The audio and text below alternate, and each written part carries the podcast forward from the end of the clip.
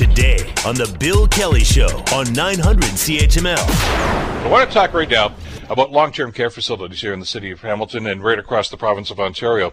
It's been an ongoing problem. It is not a new problem. This is not something that was caused by COVID-19, but it's uh, something that COVID-19 really kind of blew open and said the shortcomings about staffing, about poor working conditions, uh, about mistreatment of staff, and on and on and on it goes.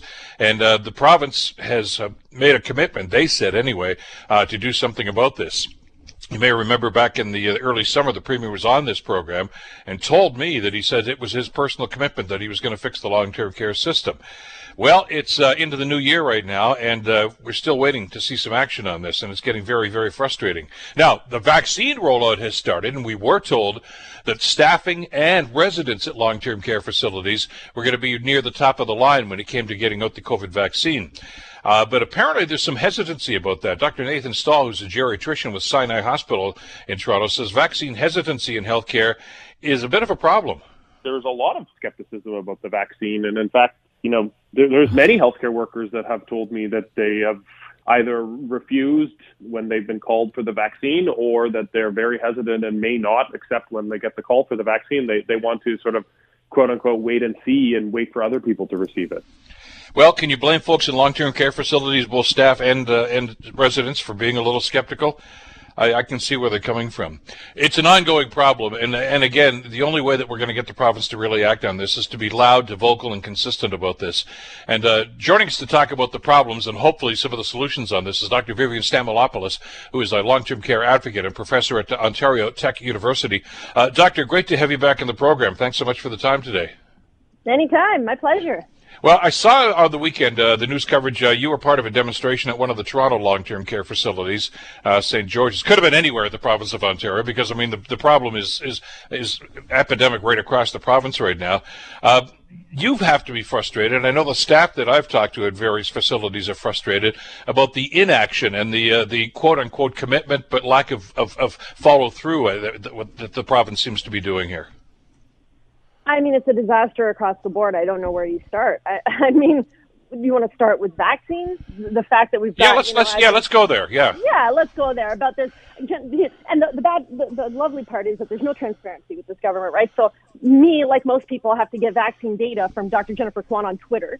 So we know now because of her that there's around 74,000 uh, vaccines still in freezers. Okay, so that could we have about 77,000 residents we have enough sitting in freezers that could vaccinate the majority of residents, yet they're sitting in freezers.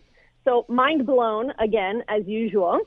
Um, the fact that we, you know, dropped the ball in placing vaccination clinics inside long-term care homes, like Quebec did, and stood alone in its decision to wisely do that, is another area where Ontario dropped the ball. Uh, the fact that this initial vaccination plan only covers four hotspots which only comprises a quarter of all long-term care homes. The vast majority of homes are outside of these hotspots. And there are hotspots right now that aren't designated hotspots, but their long-term care sector is on fire with outbreaks. Niagara being a prime example. Um, so this is what we mean. It, it, constant riddles in these, in these holes. It doesn't make sense. And I remember General Hillier doing his, you know, high and mighty speech about how residents they're going to get it first. That's all I know, even before the vaccine arrived. And w- what's happening? Come on, General. I mean, this is a losing strategy. This is not how you win wars. This is how you lose wars. And people are dying as a result. So, I, and you've been very active about this and, and, and, very adamant about trying to get some action on this and trying to get the government to move on this. Uh, my understanding is you had actually you had a phone conversation with the prime minister's office earlier. I did yesterday, and I have another one today. And how'd um, that go? Well, you know, I. I'm still feeling out the situation. I was hoping to get more of a sense of urgency. Um, maybe that's just me because I'm a, you know, I'm a, I'm a fiery Greek woman, so you know I emote very obviously, and maybe other people don't. So maybe I'm reading the situation wrong. But um, I'll see in the follow-up meeting I have today with with uh, several people who um, it seems are working on legislation right now. So I am hopeful. I will keep hammering that home. I have another meeting on Wednesday with uh, Jagmeet Singh, and I've obviously talked to Annamie Paul because I've done, she's held three pressers in the last week that I've been involved with. So just really trying to get all the federal leaders involved here and put the heat on um, our prime minister to to do something because unfortunately there are premiers like our premier who are just not acting on long-term care and and we're seeing preventable deaths and they are accelerating now into the second wave under you know rising community transmission and it's just getting into the home all the more easier now but but doctor we're getting uh, just inundated here with gobbledygook and double talk from governments yeah. about this. And you oh. mentioned the, oh. the terminology, and I've heard both Mr. Uh, General Hillier and the prime uh, the premier talk about these hot spots that need to be a priority. When you look at the stats and the number of deaths and the number of new cases uh, in long-term care facilities, by definition, isn't every long-term care facility yes. a hot spot? Yes. There's no doubt. Every single long-term care home should have been prioritized. There's no question about it. This is failure. This is failure. It, but those are the numbers, and I mean, and they try to justify this. Now, we talked with uh, the folks in the Hamilton area yesterday about uh, their rollout program, and uh, they said they're just about finished now doing staff members at most of these facilities, uh, and then the, they apparently right after that they're going to start going into the residents in some of these facilities. So, so yeah. far so good. But even then, I have heard after that conversation I had yesterday, Vivian, a number of people that emailed me after and said, you know what, we're not even included. We don't seem to yep. be on their radar. Uh, I mean, they have not done their homework here yet. No, you know, no, they have not. Yeah, you're right. You're absolutely right. But this is, I mean, this is tried and true. I mean, when when did the government do their their homework uh, across this entire pandemic response? I mean, go from education to business to lockdown procedure. I mean, they've never done their homework as far as I can see. Find me one policy that is evidence based. I'll find you a unicorn. I mean. Where is it? I'm sorry, but. And, and here's the problem. I mean, we there've been a couple of examples. There's one uh, in Hamilton that I that I've been aware of for quite some time right now, and it's it's a, actually it's a home for retired nuns in in uh, Catholic order. Uh, and uh, they're not even designated as a long-term care facility, even though that's what they do there.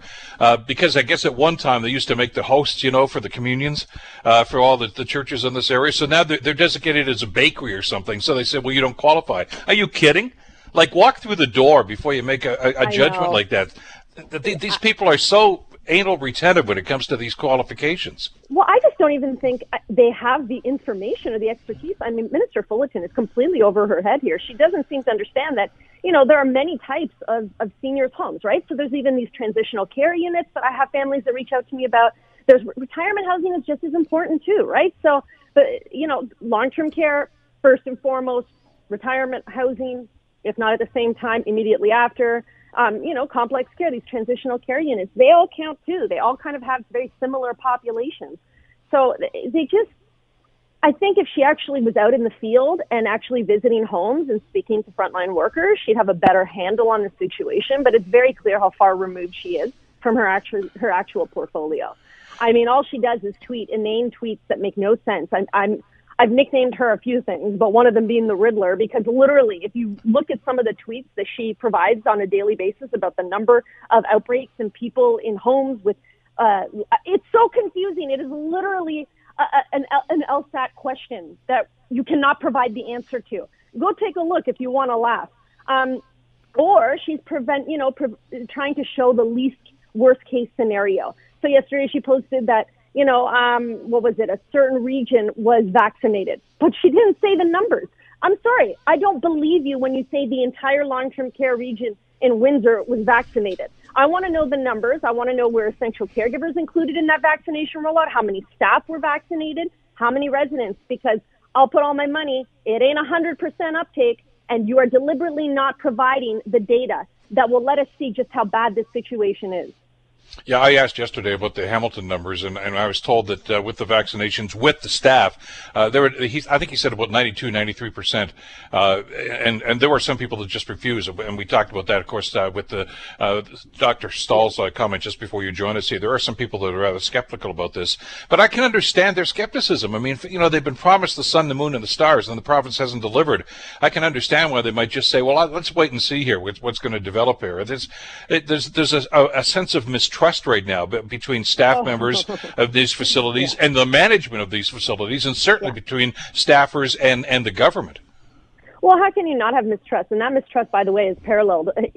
If not more, increased by the family caregivers. You've been told for months now that you're using every measure and every tool to support residents, and you're going to do everything you can to hold these homes accountable. I remember Premier Ford in that post-military, um, you know, leaked report presser, and yet what has happened? I mean, people aren't stupid. People have seen that there is these are crocodile tears. There's there's no actual meaning behind the words that we're hearing in these in these pressers.